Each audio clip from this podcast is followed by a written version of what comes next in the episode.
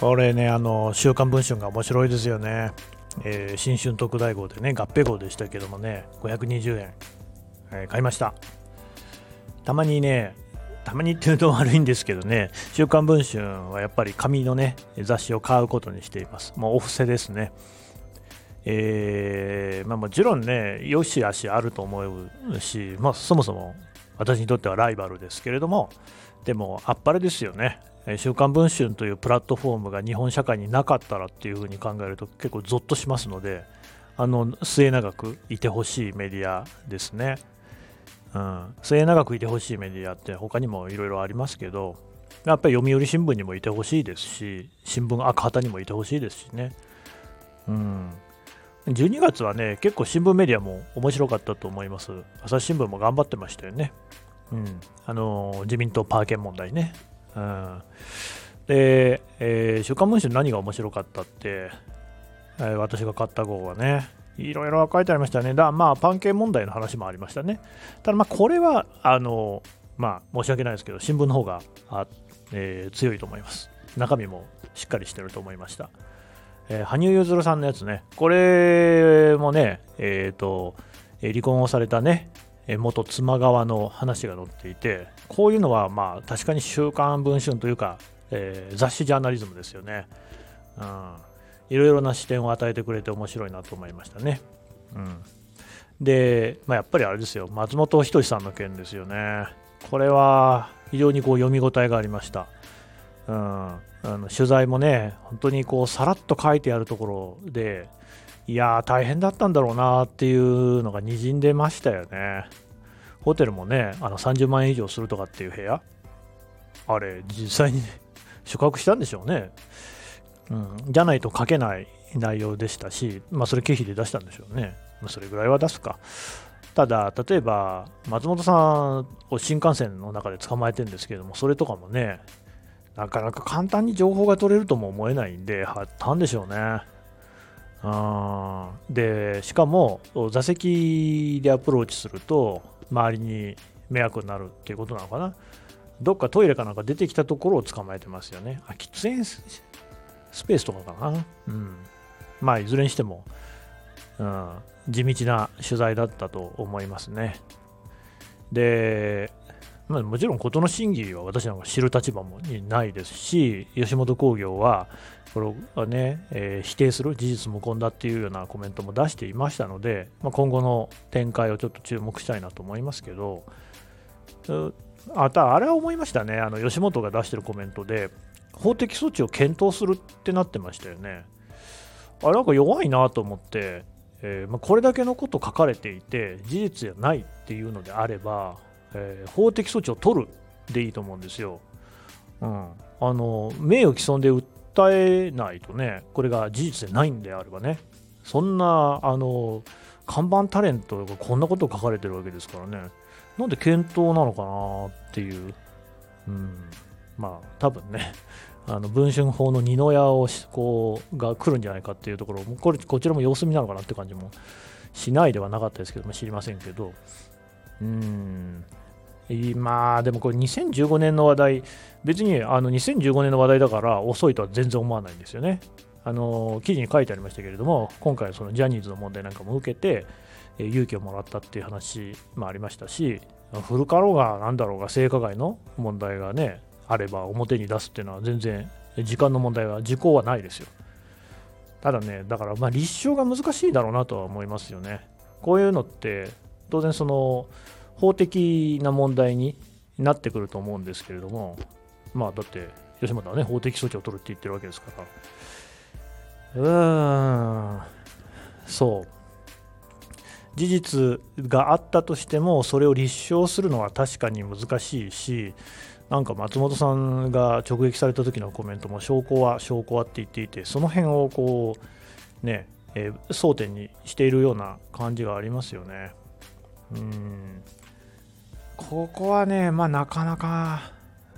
LINE の履歴だけではなっていう感じも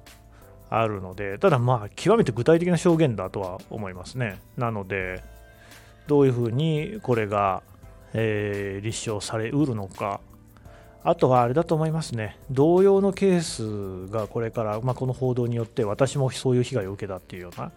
ものが積み重なっていくと、また大きな力になっていくんだろうなと、ジャニーズの時もね、そういうところもありましたからね。うん、構造はあの、まあ、これが事実であるとすれば、本当そっくりそのままですよね。えー、要するにあの芸能界というところで非常にこう大御所であるところの人この人に目をつけられたら生きていけない芸能界では生きていけないだろうなっていうそういう存在であることを、まあ、巧みに利用しているっていう点ではね何ら変わるところがないですしまああのあまあ、現状ででも何とも言えないところもあるし、うん、これねまた多分その、えー、文春以外のメディアは報じないのかっていう話になると思いますけれども基本的には被害者の申告ベースで文春も書いてありましたよね。ということは、もし、えー、記事の後追いをするっていうことになると、被害者側からもう一度話を聞くってことになると思うんですよ。まあ、文春の記事もね、弁護士立ち会いのもとで、えー、取材が行われたっていうふうに、被害者に対するね、えー、行われたってなってましたけれども、あの2度、3度とやるっていうことは、多分あんまり被害者の女性に対していい効果は生まないでしょうね。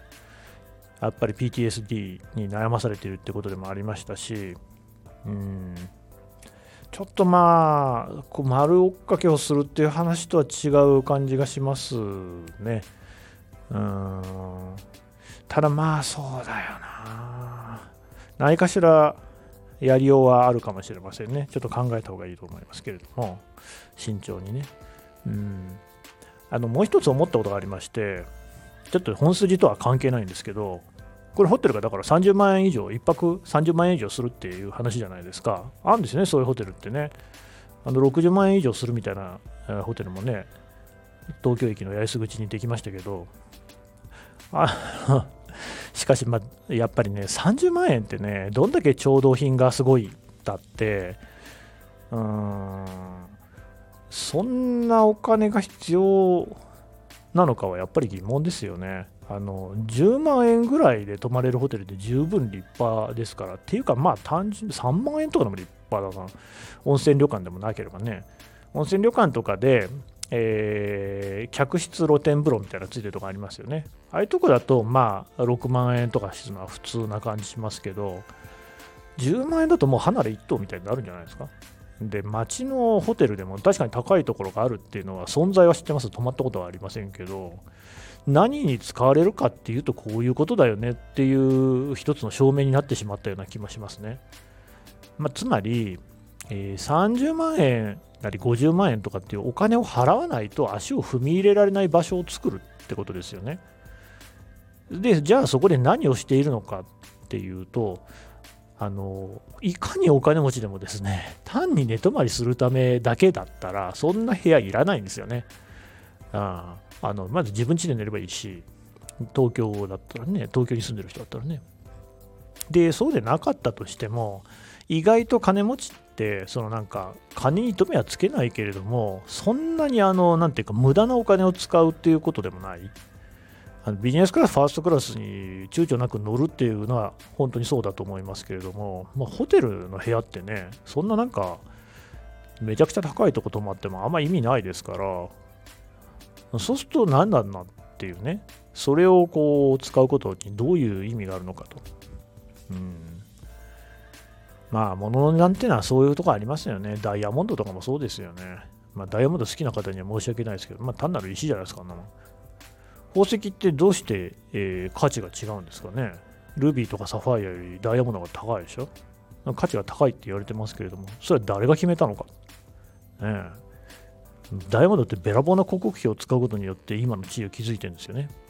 つまり価値があるというふうに見せかけているっていうね、そういう商品ですよ。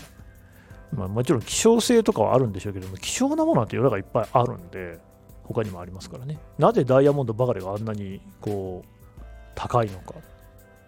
それはやっぱり理由がありますよね。つまり、まあなんかそういうものを変える人間だっていうのを示す。あの指輪みたいなものに対して、まあまあダイヤモンドも綺麗ですけど、綺麗な宝石は他にもあるんですよ。くどいようですけど。ダイヤモンド何カラットっていうねでっかいダイヤモンド買えますよ私はっていうことのアピールに過ぎないじゃないですかまあホテルの部屋っていうのもそういうもんだしうんまあなかなかねその辺はね、えー、ちょっと考えさせられるものがありましたねはい